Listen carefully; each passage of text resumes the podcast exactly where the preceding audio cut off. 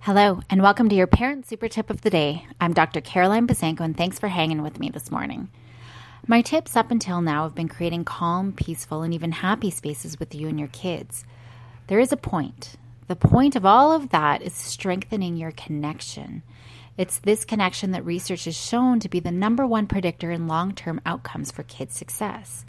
The other benefit is that a strong relationship with your child is the foundation for cooperation.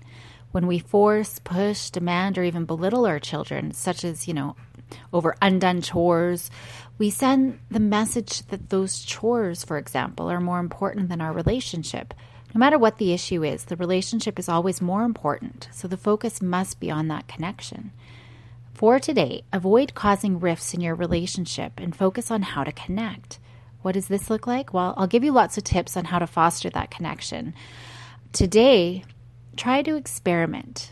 You know, try increasing your proximity. Get on their level, make eye contact, touch them on the arm, hug them, smile, take a walk together, go throw a frisbee, join their activity, comment comment on what they're doing. Enjoy them. I'll have lots more on relationship building, but start small. For today, experiment. How can you connect? Have an awesome day and go make happy happen.